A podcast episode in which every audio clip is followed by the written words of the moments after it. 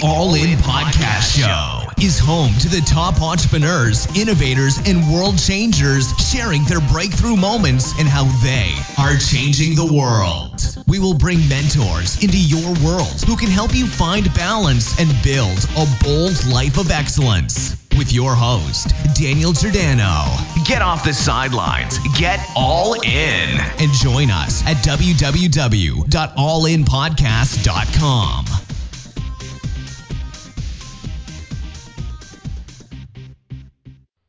Okay, I want to welcome everybody to the All In Podcast Show today. And today I have a special treat for you, a guy who is the go-to guy for clarity, confidence, and direction.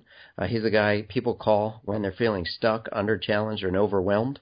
And he's a syndicated radio host, best-selling author, life coach. Joel teaches people how to relaunch their lives and start over with confidence. Originally from San Antonio, Texas, Joel earned his undergraduate degree at Texas Tech University, an MBA from Amberton University, and a master's in counseling. His latest book, Finding Your Voice, hit the #1 spot on Amazon for success, happiness, and self-esteem categories. And his podcast, Relaunch, was named by Podcast Paradise the most inspirational and best overall podcast for 2014. And he's recently passed the 1 million mark in listeners. Joel, I want to welcome you to the show today. And it's a privilege to have you on. Oh, Dan, this is going to be a lot of fun. Been looking forward to being on your show. And I must say, congratulations to you and this show's success and making this resource available to your listeners. So hats off to you, Dan. Thank you. Well, as you know, my theme is about being all in life. And being focused and committed to what you say you're going to do and what you want out of life. And obviously there's some similarities to what you do. I always like to start, with a little bit of backstory of where does Joel come from and what's, how did you evolve into what you do today? Yeah. And gosh, really appreciate you giving me the opportunity to talk about that again. Thank you for your time on your show today. And gosh, there's a lot of stories that I could kind of go through, but one of the turning point stories that happened in my life was actually when I was 5 years old, and my parents split up and were divorced when I was 3 years old, and I lived with my mom for a little while. And when I was five, I was visiting my dad for the weekend, and we went off on a nature hike. My dad, myself, I'm an only child, and some of his friends. And we were in the middle of the Texas Hill Country, and we were kind of blazing our own path, going through the weeds and the thicket and things of that nature. And then the kids, kind of lost our way, kind of faded back from where the adults were.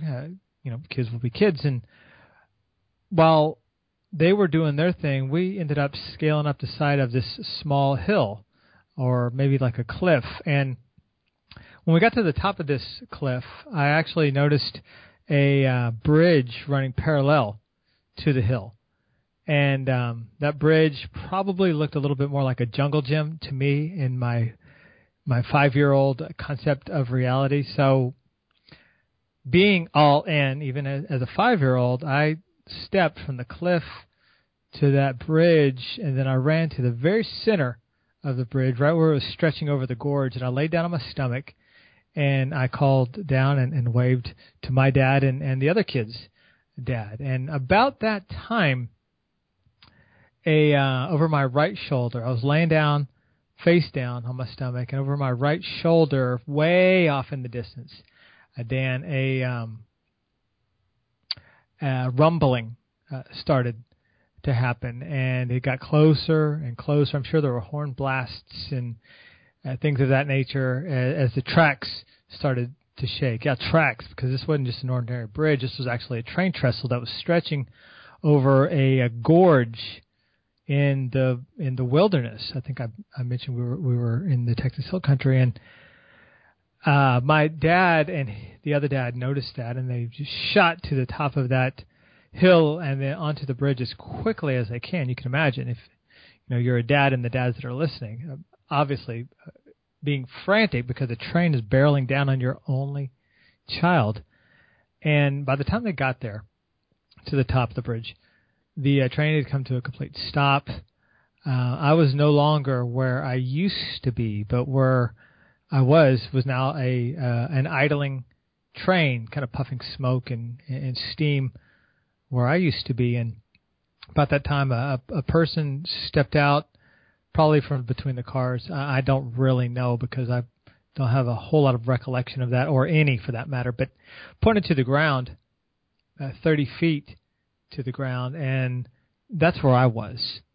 And I was 30 feet below on the jagged rocks, in a pool of my own blood, almost, immediately killed as a result of that fall. And this is before cell phones. This is before GPS. This was 41 years ago. So by heroic medical and divine intervention, the rescue team was able to find us and kind of put me in the back of an emergency transport vehicle, not even able to start an IV on my little 5-year-old arm because all my blood vessels had collapsed by that time. The blood loss was so great, but were able to get me 45 minutes in a commute to downtown San Antonio, where I would be admitted to Santa Rosa Children's Hospital and would fight for my life for 3 weeks in a coma. And the reason I chose that story, when you asked about a little bit of background, that's where, as I came out of that coma and started to have to relearn a lot of things that normal 6-year-old kids would already know. 6 because I was now 6 when I woke up. I was 5 when I went down, 6 when I woke up. And that's where I really had to start fully investing myself, going all in with everything that I had, because I, as a result of that accident, had some disabilities and learning challenges that I then needed to face head on. Right. Well, that's definitely a powerful story and time of your life that I'm sure, as from those challenges, looking back at that, pushing through, obviously very near and dear to you. This is why I always like to try and catch people off guard with a question like that, because whatever comes to mind or your heart is usually the thing you need to share. And I know the listeners need to hear stuff like this, because sometimes we get stuck in our own pity party of what's holding us back from things. So as you progressed in your life, that was at a very young age. Were there any hindrances from that, that things that held you back, or you just kind of, went full force? Yeah, there were several. For one, I had temporary paralysis on my right side, and that took a while to kind of wake up. And I write about it in detail, the accident and recovery, in my book, Finding Your Voice. But you can think of it as when I would walk, it would be kind of like the right side of my body is that right leg is still kind of asleep. Mm. You know what I'm talking about? Right. Yeah. And I could share many stories about the different tough times that I had in going through a recovery. But one thing I remember specifically in the relearning of many things, I remember actually being in the alleyway, the alley behind my grandparents' house, and my grandmother would be standing behind me, and they were trying to help me learn how to walk a straight line. This is something that kids have obviously mastered, right? And here I was in recovery having to relearn that. And I remember, like it was yesterday almost, I remember my grandmother taking her index finger from one of her hands, probably her left hand, and slipping it through the back belt loop of my little shorts, just to make sure that I didn't, go crashing to the ground as I was trying to steady myself as I would learn to walk that straight line again. And with practice and a lot of recovery and a lot of persistence on my part, all in, I was able to regain pretty much full use of my body. Still have the hearing impairment in my right ear, total deaf on the right side, and the right side of my body is still a little bit weaker, barely. barely noticeable now at age 46, but it was quite the challenge. Wow.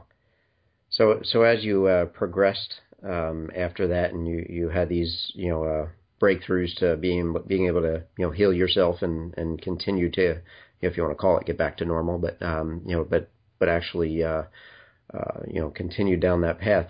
What was it that obviously you spent a lot of time in college and in university. What I just want to hear what drove you to go down that path of doing that. Sure. Great question, actually, Dan. Let me back up a little bit. When my wife and I, Pei, and actually Pei is the co-host, hosts the Relaunch Show with me, and we've been married for 14 years, and we were researching many of the doctors' and school administrators' reports as we were putting together my Finding Your Voice book, and we were just pouring over report after report of what administrators and quote-unquote experts were saying about my possibilities and my potential and, my outlook for a full recovery or lack of one.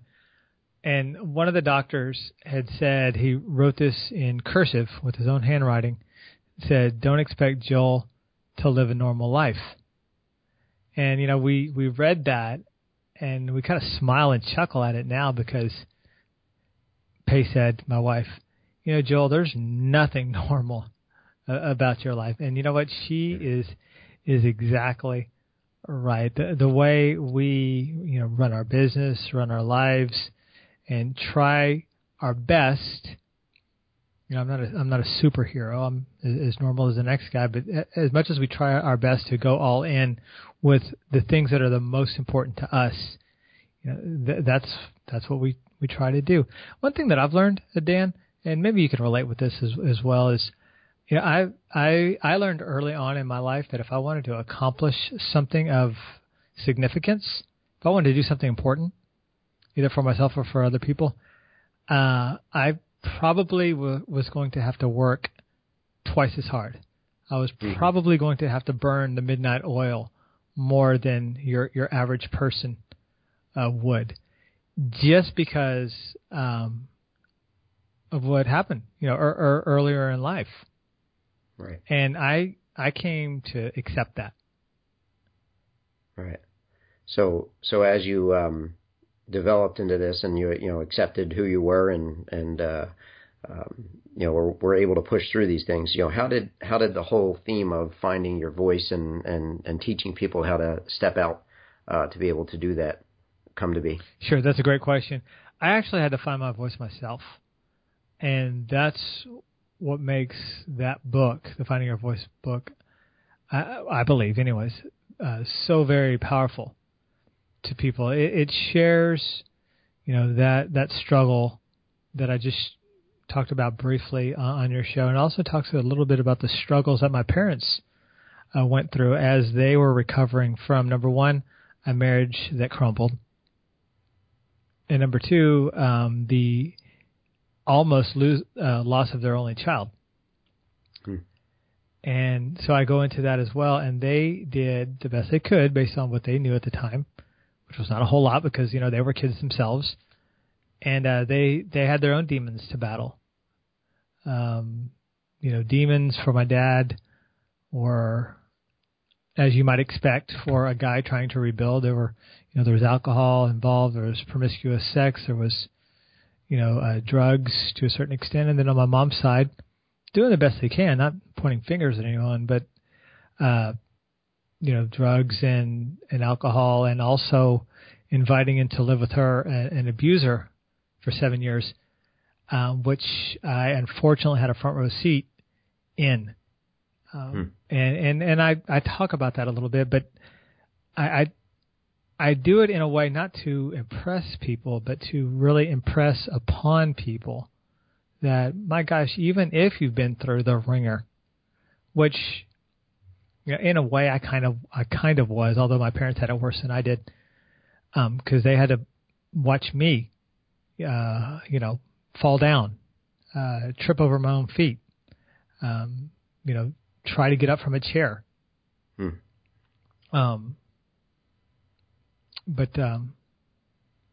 sorry, I kind of lost my train of thought there, but to try to get back to your question is I had to find my own voice, and I had to not just accept, you used the word accept a minute or so ago, but to embrace who I was and the value that I had to offer people through, you know, one-on-one or group coaching, which is what I do, or through my podcast, which is what you do, and you do a great job of it, and I do too. At least I like to think so. And I wanted to create a guidebook to help people learn how to really embrace their skills and abilities, their personality style, and their values, dreams, and passions. And I wanted people to learn how to embrace it, kind of like I did. And that's kind of the longer answer than I meant it to be for how that came about. Well, that's good. So obviously, you know, you had the one major setback as a kid, and you know, throughout your adult life, you know, I'm just asking because I'm not aware of this specific thing. But the Relaunch Show, I would assume there's a story behind that, in and of itself, of you know how you were able to start that and what you're doing there to reach out to people and get your message out. So, is there a backstory to how you came up with that name and what you're doing there? Sure, and I love telling this story. Pei and I, and Relaunch is actually not our first show. It's actually our ninth show. I've been doing podcasting for a long, long time, and before that I was in the traditional radio world and also in front of the camera doing TV. So you know, broadcasting runs deep and wide in my history. But we were, Pei and I, thinking about, okay, I needed a one-word title that people could really understand, that they could relate with, that would kind of be a story in a word kind of thing. Mm-hmm. And I remember we were just, you know, scratching our heads trying to figure out, you know, what's the word? And I came up with it, and I called my wife from across the house, and I probably took her by the hands or the shoulders, and I said, Relaunch. That's it. Relaunch. And the reason for that, while we zeroed in on that name, is because it is so relatable to people, because gosh, who hasn't been through a relaunch of a relationship or of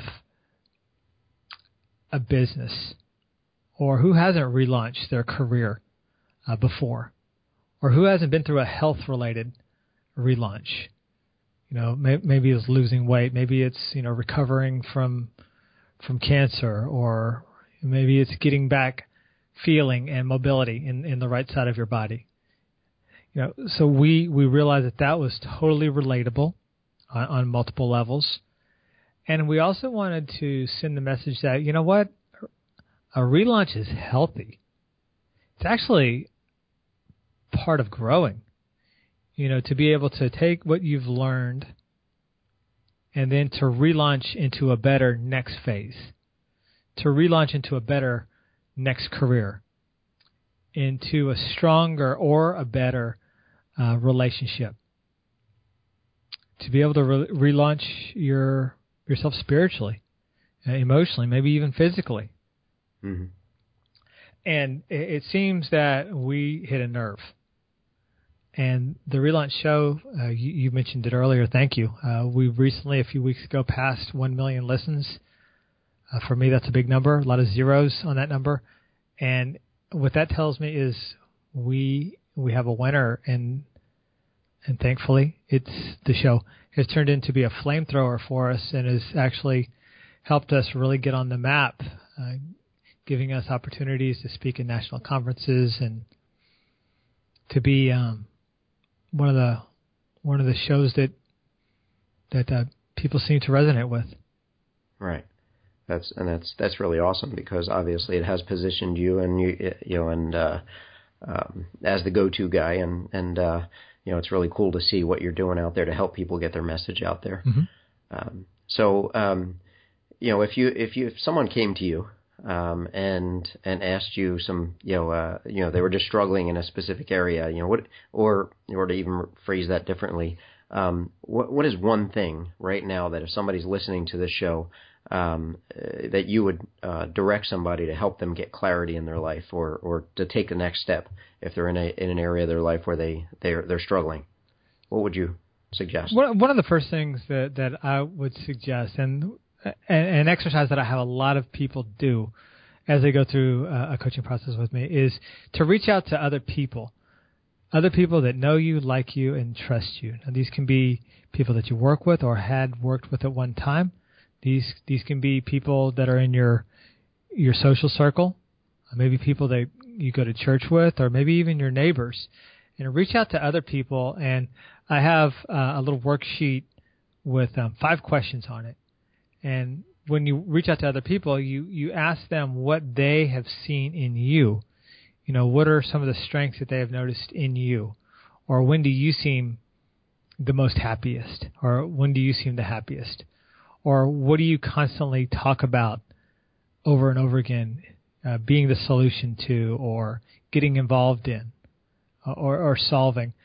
And the answers that I get back, well, actually the people get them back, and then they kind of forward me those email responses.